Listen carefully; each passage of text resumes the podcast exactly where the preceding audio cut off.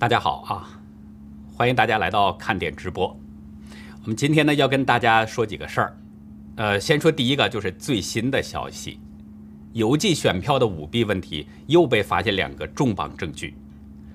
这两个重重磅证据呢都是这个帕克里特·伯恩这位亿万富翁爆出来的。第一个证据啊就是密西根州的有一家印刷厂。这家印刷厂呢，曾经给宾州的特拉华县还有兰开夏县印制选票。其实印刷厂印选票这个没有什么问题哈，问题在哪儿呢？他们除了印刷合同上规定的那些选票，并且把它们运送到那些县之外，他们还印刷了一些选票，运送到了纽约州的贝斯佩奇。就是合同上没有这些，他们是。额外的印刷了，把这些又运到了纽约州的贝斯佩奇。这位亿万富翁啊，我们知道他也是一位独立的调查记者嘛，就是这个伯恩嘛。他说，在贝斯佩奇有一群人是在锅炉房里面填写选票，这些选票都是拜登的，都写上拜登的名字，周拜登。然后呢，把这些填好的选票就用那些大卡车给运送到宾州，并且呢，又给邮寄出去了。伯恩表示说，这些都有记录，包括他们来往的什么通讯、简讯呐，那些声明啊，还有宣誓的证书等等，宣誓人的证言。伯恩还表示，同一家这个选票印刷公司啊，也为密西根州、威斯康星州还有亚利桑那州，包括乔治亚州，给他们也都印制了选票。我不知道大家是不是还记得哈，我们在节目当中曾经提到过一位，有一个卡车司机是在。十二月的十月十二月月初吧，那个时间有一个卡车司机，他曾经作证，说他呢在这个大选日之前，大约也就是两周左右的时间，把成千上万的选票从纽约州的贝斯佩奇给运到了宾州的兰开斯特。那现在伯恩所公布的这个证据，他所掌握的这些证据，我们现在来看，就是跟那名卡车司机所说的那个所爆的料，就可以吻合上了。这是一个，另外还有一个就是，中国把这个假选票给运送到了乔治亚州的富尔顿县，说从中国来的。大家知道，在选举夜当天啊，就是那个计票过程当中，呃，有四个人，当时呢是留在了这个计票的现场，其余的人呢都被这个选举官员给打发回家了，说你们回去吧，现在这没法这个计票了。为什么呢？说是。这个总水管破裂了，啊，这流水了，你没法干活了，你就回家吧。其实实际上后来人们知道了，当时那只不过就是一个厕所漏水，厕所漏水怎么会影响到干活呢？不至于。但是呢，他把人们都给打发回家了。可是上周三，十二月三十号，乔治亚州的这个参议院司法委员会，大家知道，他们举行了一个听证会，然后呢？这个有一个证人，他就公布了他有一个，他有他的技术，是一个发明家，我忘了记他叫什么名字哈。他有一个技术可以鉴定那些哪个是真选票，哪个是假选票，哪个是打印的，哪个是复印的，他都可以鉴定出来。然后就在他说了这个之后，这个司法委员会呢就投票决定了，一致通过要查印富尔顿县的那个投票操作。就在这个决定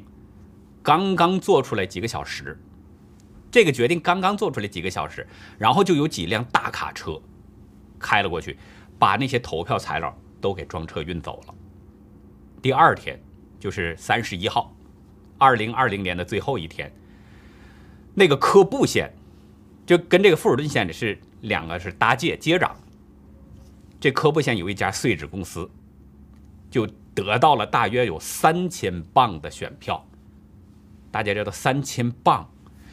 应该说是非常多的选票了，所以呢，这个当局现在已经掌握了那些材料了。就这些情况，当局全都掌握了。而且他这个伯恩说了，这个碎纸箱的壁上，这个纸箱的纸壁上还粘着一些纸，其中就包括一些没有切碎的选票。现在是有两名两名联邦认证的法庭鉴定员已经签了宣誓书了，就是他们承认确实是这样。证明这些选票跟那些合法选票是不一样的。另外还有一张就是印刷选票的中国公司的运货收据。所以你看，从这个他的中国公司的运货收据这儿就可以证明了，这些假的选票来自于哪儿呢？中国大陆，就是中共已经深度的卷入了美国总统大选，这个已经又是一个实锤的重磅的证据。现在我们就说了刚才这两个这样的重磅证据了，不知道但这两个重磅证据会不会被川普团队拿到一月六号啊？就是后天，一月六号，今天是四号嘛？拿到后天国会联席会议上，如果拿到那儿去的话，也不知道这个会不会被那些国会议员们重视。因为大家知道，现在川普并不是缺少证据，太多了，证据已经是汗牛充栋了，排山倒海了，太多了，各方面的证据都有。川普现在缺的是什么呢？缺的是公平，缺的是正义。如果这些证据、证人证言被那些议员们重视，被司法重视的话，这个选举结果早就扭转过来了。所以现在川普缺的不是证据，而是缺少公平正义。其实呢，川普挑战选举结果，他所做的这些努力，大家已经看到了哈，应该是有重大的进展的。比如说前天就是一月二号，联邦参议员克鲁兹他们这些十一位共和党的参议员发表了一个声明，就要求成立一个委员会，立即对总统大选结果进行紧急调查，否则的话呢，他们就拒绝认证一月六号的总统选举人团的投票结果，就把这条件已经摆在这儿了，你去选择。你如果不成立这个选举委员会调查的话，那我们就不承认这个选举人团投票结果。这十一位议员就这么说的。这些议员们认为，二零二零年选举当中的这个舞弊还有违规行为呢，这些指控都远远超过了他们有生以来任何一次，就从来没有遇到过，这是第一次，太严重了。而且现在是美国人普遍都有这样的担忧。这些议员表示说，这个委员会呢，应该在十天之内，对这些争议州，也就是对那些选举结果非常接近的那几个州所发生的欺诈行为进行调查。为什么说十天呢？大家知道，一月六号到一月二十号总统就职典礼日中间就是半个月。如果是不紧急的这样的这个调查的话，根本就来不及，时间根本就不够用。所以呢。就限定一个是时间之内，十天之内必须紧急调查。这些议员们在声明中也威胁说，如果调查听证不能实现的话，他就说了，一月六号就否决这个选举人团的投票结果。那我们看到现在这十二名，包括这十一名，还有这个霍利议员哈，总共是十二名啊。有人说他们是十二大金刚。这十二金刚就是共和党议员，他们表示说，如果一月六号还这个到一月二十号之间不能呃公正公平的这样的去调查的话，那么一月六号就挑战选举结果。现在媒体报道呢，众议院里边这些想挑战这个选举人团投票结果的议员是比较多，可能有一百多位，都是共和党籍的议员。呃，另外昨天就是。众议院少数党领袖，这是共和党领袖了，凯文·麦卡锡，少数党领袖，他公开表示支持在六号国会联席会议上的挑战，他支持投票，这个挑战这个选举人团投票结果。当然了，呃，麦卡锡呢，他没有明确的表示说他是不是会加入到这个挑战人的这个行列里边，他只是说挑战选举人团投票结果，他是支持的。他说：“我认为我们进行辩论是正确的。”他还解释了一下，说：“我的意思就是，现在已经看到了参议员要反对，众议院也将反对。那除此之外，他说还没有别的办法可以改正这个选举问题。”麦卡锡对这个《国会山报》讲了这些话，所以呢，非常值得期待，在这个一月六号会有什么样的事情出现。现在是。现在呢，在参议院有十二个议员，众议院有更多的议员，两下已经形成了一种这个像人潮一样，形成了这么一种趋势了。这个也可以让人们看到，这些所有的共和党议员当中，哪个是真心的，哪个是红皮儿蓝心的，哪个是表里如一，哪个是表里不一的，一下就可以看出来。当然了，我们也看到了，这共和党内部的确是有这种不同的声音，就是我刚才说的这种红皮儿蓝心，可能是这样一种情况。我只是这样一种描述。有这样的议员就表示，像这个克鲁兹他们表示他们的这个对他们的行为表示怀疑，公开反对。你像犹他州这个罗姆尼啊，这位议员，还有宾州的图米，再加上这个阿拉斯加州的穆考斯基，这些等等这些议员们，他们都表示说这个。这些对克鲁兹他们的这投票结果的这种行动表示反对，就不赞成他们。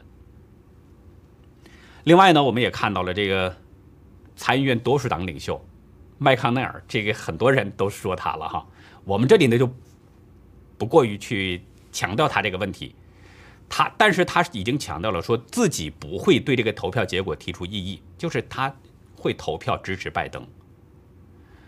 另外呢，他的这个第二把手就是参议院的第二把手，这多数党党鞭约翰·图恩，他也说挑战将会失败。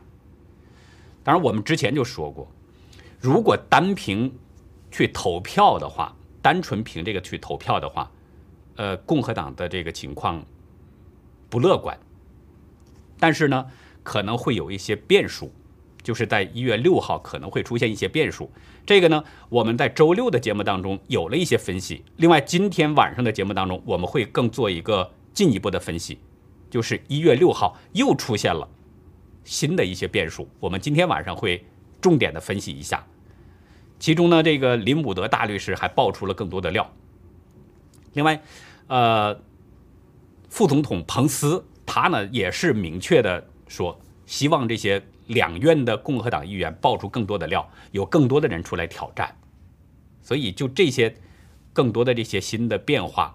可能会引起一月六号出现一些大的变数，说不定总统这个选举的情况可能会往后推迟，甚至总统典礼的这个日期就是一月二十号，虽然是宪法规定了，也有可能会往后推迟，这种情况都是存在的。我们今天晚上呢会做一些分析，另外。还有就是众议院的共和党会议主席叫利兹切尼啊，这个呢他是排名第三的共和党人，他向议员们发了一个备忘录，就说你们不要去挑战那个选举人票，哈，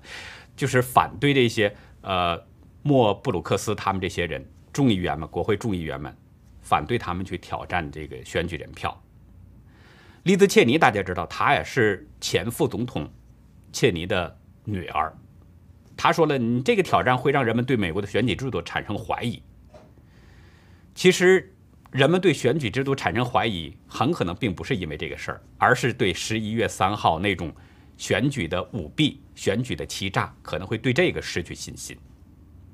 当然了，这个呃，利兹切尼他并没有说十一月三号那个大选期间那些没有裁决的指控。”就是选民欺诈还有违规行为，他没有说这些。还有呢，我们看到对克鲁兹议员哈，这是民主党里边反对的声音比较响啊，比较响亮。说什么呢？说这个克鲁兹他们这些十几个议员呢，说他们的行为是叛国，还说呢要把这克鲁兹给抓起来。就是两派现在已经是两党已经是有点针锋相对了。所以我今天我说了一句话，我说现在呢，基本上可以闻到了一月六号的那股火药味儿，现在已经开始散发火药味儿了。克鲁特在昨天呢，就回应了一下，他是呢在这个呃福克斯节目当中做出的回应，他说民主党敦促以煽动罪和叛国罪逮捕并审判我，这些人们都应该是冷需要冷静下来的。他说：“不要再那种夸张愤怒的言辞了，你不要再用了。”他说：“这现在已经就是一个动荡的局面了，你再这样说话，那你就相当于是你往火药桶里边扔一个点燃的火柴一样，那会是什么一个结果呢？大家想一想，往那个火药桶里边扔一个点燃的火柴，那肯定是爆炸，一定是这样的。”克鲁兹还说，他希望呢两次拒绝听劝。就是两次拒绝听取大选舞弊案子的那个联邦最高法院，他们去审理，这是最好的一个结果。可是呢，联邦最高法院完全放弃了两次机会，根本不听选这个大不听取大选舞弊的案子。克鲁泽说的这两次一个指的就是滨州的诉讼案，另外一个呢就是德州诉那个摇摆州四个摇摆州的违宪的这个诉讼案。其实大家都知道，这个最高法院其实它是一个最好的地方来解决这些争端。人们都把这个最高法院当时呢，很多人都是寄予了厚望，认为最高法院可以秉公断处理。但是最高法院的大法官们让很多人都失望了。克鲁泽表示说，无视大量的大选舞弊指控，这个才是对美国民主体制的一个真正的攻击。就是我们应该有一个严肃公正的程序。还有法庭来审议这些人们的诉求，要快速审议、迅速审议，越快越好。就在总统就职典礼日的这个十天之内，要完成这项工作。我们查了一下，就是路透社还有伊普索呢，他们曾经做过一个民调，就是对根据对美国大选的这个信心情况，其中我们看到有百分之三十九的美国人是相信这次选举呢已经被操控了。持这种看法的，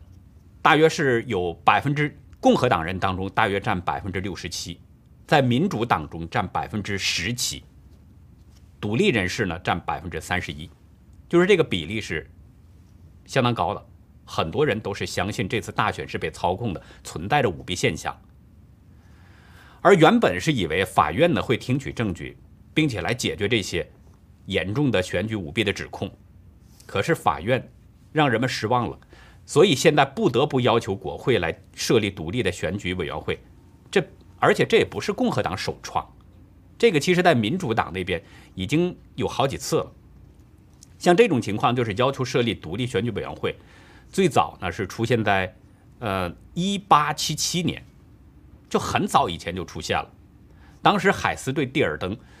这个总统选举，这两个人当中就出现了也是严重的舞弊现象。还有一些呃非法行为，对这些行为呢就不断的指控，有很多的证据出现。然后在呃就是当时有三个州，像佛罗里达州、还有路易斯安那州、还有就是南卡州，当时他们那个选举呢是被指控就存在着非法舞弊现象。然后国会媒体都是也是跟现在一样，当然现在的媒体就不行了，现在那些媒体左派媒体根本就不重视。根本就不报道这个大选舞弊情况，它是掩盖着。但是那个时候不是，那个时候呢是国会媒体都是相当关注这些指控，然后呢也任命了一个选举委员会。当时的情况就是有十五个人组成的这么一个选举委员会，其中呢有五名参议员、五名众议员，还有五名最高法院的大法官。这十五个人组成，就是审议并解决这些有争议的问题。然后民主党。他们的这些国会议员呢，在这个一九六九年、二零零一年、二零零五年，包括二零一七年，在国会挑战总统的这个选举结果都有。就是二零一七年，就是挑战这个川普总统的这个选举结果，当时他胜选了，那些民主党人就觉得不行，然后呢，就在国会里面发起挑战，审议这个结果，这些情况都有。还有就是在一九六九年，还有二零零五年的时候，都有一个民主党参议员加入了民主党众议员。在两院里面都要求重新投票，就决定要不要接受被挑战的这些选举人投票结果。根据这个国会流程啊，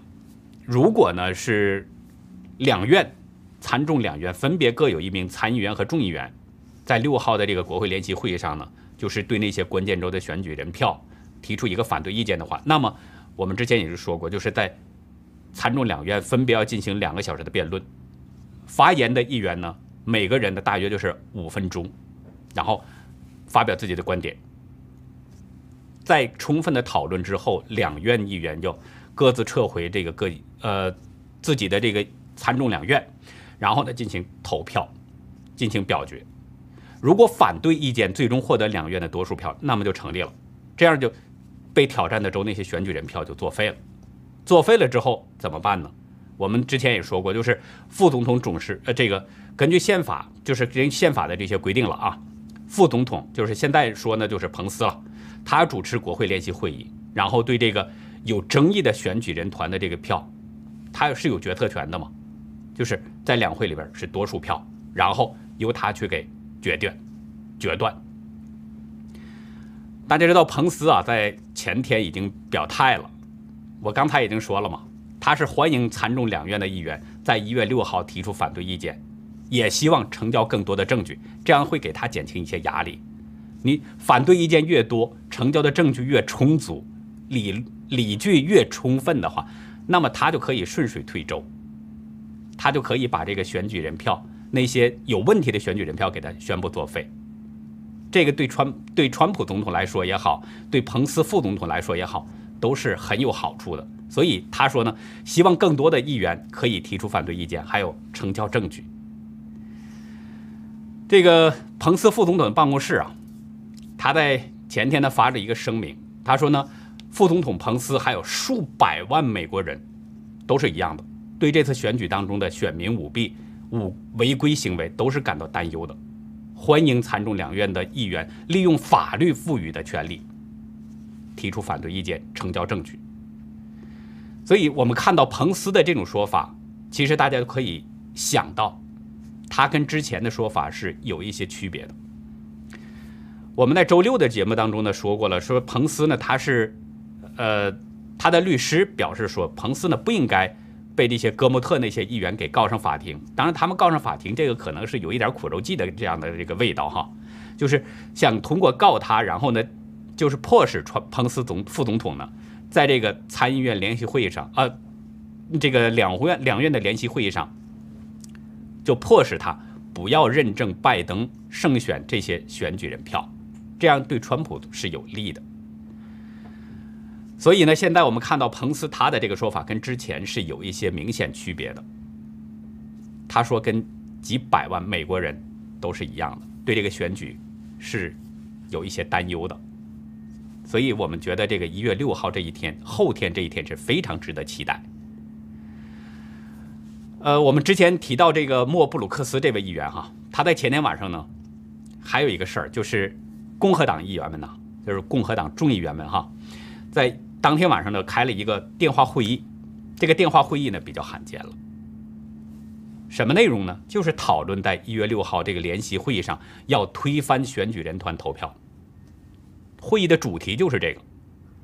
然后呢，在这个开会的过程当中，川普总统还有白宫的幕僚长梅多斯也都参加了这个会议。这个会议啊，后来这个布鲁克森在推特上就说了：“说我们为诚实和准确的选举而战。”现在得到了动力了。他说：“吉姆·乔丹这位众议员跟我呢共同领导了这个电话会议。当时参加会议的有五十多个议员、众议员，都要为美利坚合众国奋斗而战。另外，他还说，川普总统和白宫幕僚长马克·梅多斯讲话让人们充满了这个信心，就感觉到士气高昂。他还用了一个感叹号说：‘战斗。’这是他的这个。”布鲁克斯这位议员呢，在推特上这样说的。另外一方面，川普总统核心团队呢，也有六名成员，就是向一大批摇摆州的那些州的议员们介绍了有关选举欺诈的指控。随后，大家看到了白宫贸易顾问、搞贸易的人、搞经济的人开始发声了。纳瓦罗之前曾经有一个整理了一个报告，总结了六个。六大摇摆州的六大舞弊情况，就是有一个表格详细的就列举出了这些问题。纳瓦罗呢前天也说话了，他因为他也参加了这个会议了，他告诉福克斯的主持人，他说六人小组成员呢向那些来自亚利桑那州、密西根州、内华达州、还有宾州、威斯康星州等等这些州里边的几百位立法者做了一个简要的汇报。那我罗说：“啊，我们确切地解释了民主党是怎么样策划战略的，从川普手中夺走这次选举。说的非常明确，民主党是怎么从川普手里面夺走这次选举的，说的非常明确。我们看到最近几周，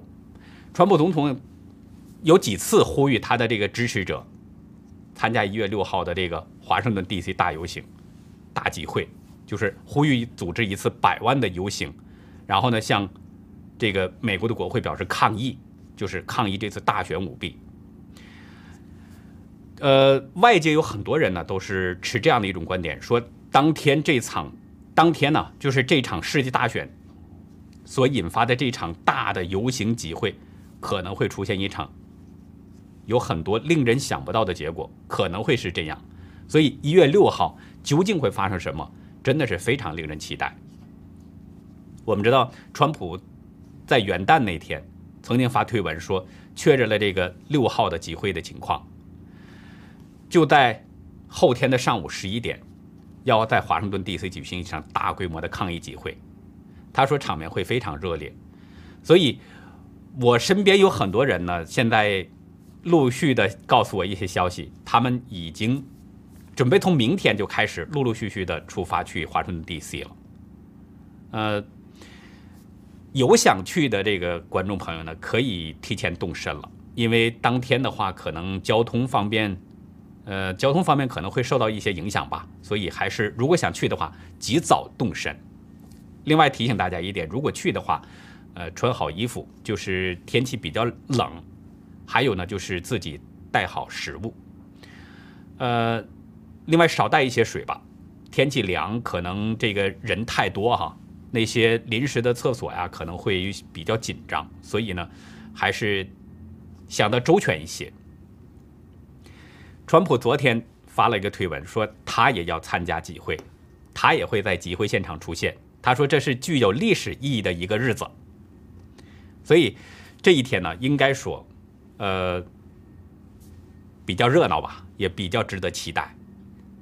另外，在今天晚上，就是今天晚上四号的晚上，大家知道，在乔治亚州，在道尔顿市，川普呢要在那儿去给两位同党的参议员。连任竞选助选，就是洛夫勒还有坡杜两位议员。那今天上午，这个彭斯副总统呢也去了乔州的梅肯市助选，都是帮助这两位议员在明天，在明天参议员的决选当中取得胜利。川普在昨天呢，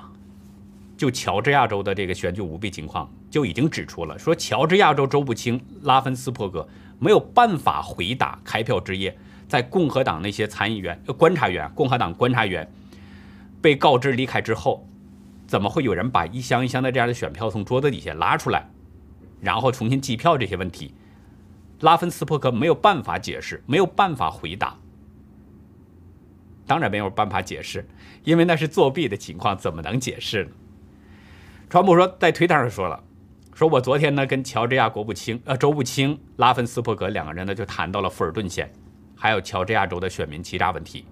他说，拉芬斯珀格不愿意或者说无法回答桌下选票的骗局、选票的销毁，还有州外选民死亡选民等等这些问题。川普说他根本毫无头绪。我记得我之前说过这样的一句话，我说一个人呢如果要说谎的话，说一次谎。他就得用终生的时间，一生的时间都来圆这一个谎，那得有超强的记忆力才能不会露馅儿，否则的话，是谎言早晚会有被拆穿的那一天。川普呢在文里边就指出了，说大选的十一月三号那天深夜到十一月四号凌晨，就富尔富尔顿县亚特兰大市那个球馆的视频录像就提到了这个问题了。录像里边就显示，那些富尔顿县的选举工作人员表面上告诉那些投票的观察员还有工作人员，你们可以回家吧，投票已经计这个计票已经结束了。但是那些人们都走了以后，他们自己悄悄的计票。然后呢，在那个三号的晚上十一点左右，包括发言人沃勒在内的富尔顿县的官员就告诉雅虎新闻还有美国的广播公司，当晚计票工作完成了，说的都是冠冕堂皇，计票工作完成了，人们都可以回家了嘛。可是他们等人们都走了之后，至少要工作到凌晨一点半。他们几个人这样选票，不断的反复的计票，明显就是作弊嘛。乔治亚州共和党主席谢弗呢，他也证实了，说这个计票工作一直进行到就是四号的凌晨一点半这个时间。他在声明当中就确定了，说富尔顿县的工作人员一直秘密计票到凌晨一点。这都是非常确凿的证据。后来富尔顿县的官员说啊，说他们没有特别告诉投票观察员回家过夜，改口了，说他们没有特别告诉，说呢计票过程啊是对公众和观察员开放的。但是呢，这个说法跟投票观察员的那个证词明显不一样。你就是让人家回家了，你现在改过说没有明确说，明显是又撒谎了。根据共和党投票观察员，呃，一个叫哈里森的，还有一位叫布兰顿的，这两位投票观察员的这个宣誓证书，说啊，他们在三号的晚上十点半左右，就是在亚特兰大那个球馆，有一个呢邮寄选票计票室里边，他们是在那儿监督计票的。当时呢，有一个女子就喊着说要大家停止工作，啊，一个女的喊叫大家停止工作，然后直到第二天早上八点半再回到岗位上。这段时间究竟发生了什么呢？布兰顿说，这位女士在夜里边出现过。他说：“我跟米切尔都相信她就是主管。”我们根据看那个视频录像、监控录像，当天在大选夜的那个晚上，有在投票员、观察员离开之后，留守的人员就开始把一箱一箱的那样的这个选票从桌子底下拉出来。这个画面大家都看过几次了，应该。那些人反复的把那些选票反复的在投票机上去扫描认证。川普的律师表示说，这段视频是选举舞弊的明确证据，但是乔治亚州务卿办公室的官员却表示说，没有明没有显示出任何的异常，没有明显的异常，就不承认。所以我刚才说，川普这边的证据并不少，证人证词啊，还有这个录像啊、图片的等等非常多。川普这边缺少的是公平和正义。乔治亚的选举官员，一个叫斯特林的，在一位声明，在一个声明当中就说：“说这些录像显示了正常的选票处理过程，但是呢，富尔顿县在处理选票还有这个随后的重新计票过程当中，偷工减料，管理上表现得非常马虎。”这个乔治亚州的州务卿的发言人呢？在去年的十二月，曾经说过：“说我们已经对各政党的观察员为什么在扫描结束前离开展开调查。”他说了，已经展开调查。虽然他们有权提前离开，但是我们要确保他们没有被误导，以为当晚的扫描已经结束了，而实际上扫描并没有结束。乔治亚的选民呢，将在星期二投票选举这个州的两名参议员。就是我们刚才说的洛夫勒还有坡度，明天是决选，决这个他们这个结果就明显直接要影响到参议院两党的这个权力平衡了。我们知道参议院现在是五十比四十八，共和党领先，民主党落后。参议员的共有一百名，现在还有两名最后没有决选出来。这两名如果只要共和党这边拿到一个，那么共和党就成为参议院的多数党。这个对以后的投票啊，对这个支持总统的执政啊，都是非常的有帮助的。如果是民主党拿到了这两票的话，那么就是势均力敌，两下各是五十个议员。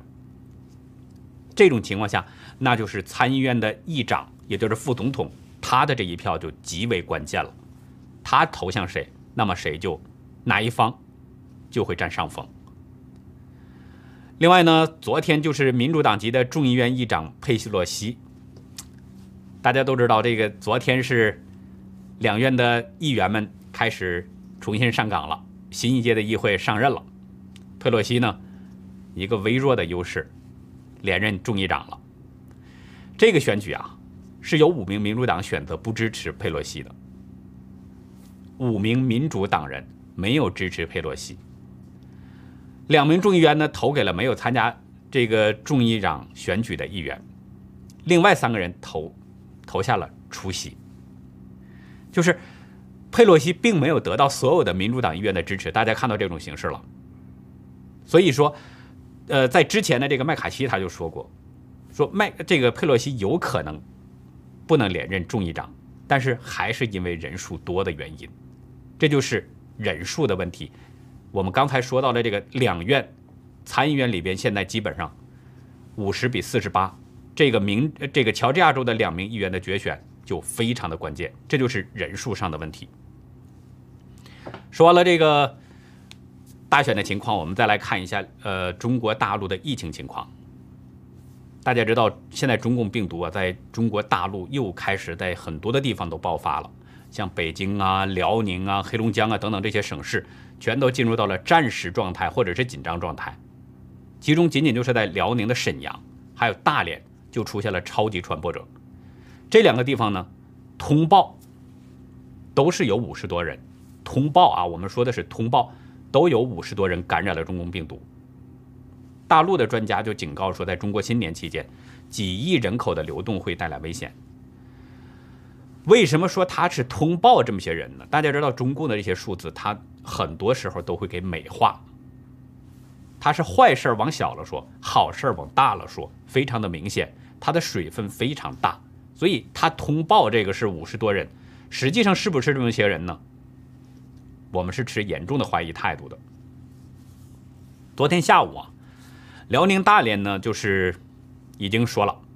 他确认就是在十二月十五号通报的新增四个本土的没有症状的感染者，在那之后一直到前天的午夜十二点，前天午夜十二点，这波本土疫情已经有七十八个人感染了病毒，其中确诊的是四十八个，无症状感染是三十个，这是七十八个人。大连的官员说呢，说这次大连疫情传播速度快，涉及的范围广，传播力非常强，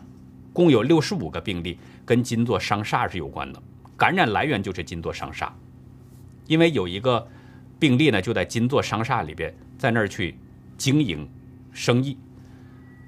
这个发病时间就是在十二月十五号，大约是在十几天前，二十天左右吧，在这个时间段。在他没有发病的时候，他曾经参加过一次聚会，当时呢是有十几个人参加这个家庭聚会，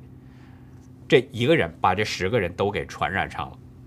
然后这些人呢又在随后的时间当中陆陆续续的交叉的传播，又传染了好多人，总共这一个人相当于是传染了三十三个人，一传三十三，其中现在确诊的是有二十一个人了，另外无症状感染的是十二个人。三十三个人，而且，呃，跟这五名有关联的病例呢，先后都到大连的医科大学附属第二医院去就诊，然后又感染了一些人，大概是三个人吧。我们知道，这这一起是在沈阳市之后，辽宁的又一个大城市出现了这种超级传播的情况。大连呢是在去年十二月二十号就已经开始了这种疫情了，当时。他的大连市的那些各家医疗机构就开始集中的进入了这种战时状态了，已经是很紧张了。目前来看，目前大连呢共有十六个疫情中风险地区，就是目前来说看这种情况，在中国大陆大连是最严重的一个城市。就通报的情况来看，其中有十四个呢是在金浦新区。沈阳呢是从十二月二十号启动的应急响应，然后呢现在已经全面进入到战时状态了。前两天呢，自由亚洲说，这个沈阳呢已经是全市封城了，但是我们经过核实呢，并没有全面的封城，只是进入到了全面的战时状态。其实战时状态跟封城呢没有太大的差别，只不过是叫法上有一些不同。截止到昨天下午三点。大陆的时间下午三点，在沈阳市共有十三个小区被列为了疫情的中风险地区，其中有九个是在皇姑区。在新年期间增加的五个中风险区，另外四个呢，呃，都位于皇姑区，就是这么多。我们查了一下大陆的这个澎湃新闻，他报道就是说，从一月一号开始，当时呢，沈阳市共报告了二十二个感染者。其中十二月二十三号，那个时候报告的是新增的二十一个人，当时都是被我们之前提到的那个尹某某尹老太太被她一个人感染的。这个呢是一人传二十二，一人传二十一，仅仅比这个大连的一传三十三少了一些。这是第二个超级传播。这个尹某某当时他的活动轨迹非活动轨迹非常大，涉及了沈阳市的七个区、十五个小区，所以他的传染面积是很大的。我们看到有网民呢在这个朋友圈里边就提醒人们啊，沈阳市已经传出现了传染力和侵略性极强的变异病毒。说呢，沈阳目前非常危险，告诉人们一定要高度重视，不要轻易的出门，居家避难。他说，居家避难就是把这个事儿看的是非常严重。另外，有网呃网络上的视频显示，沈阳的这个急救中心医生，他这段微信呢，我们之前也曾经说过，就是说最近不要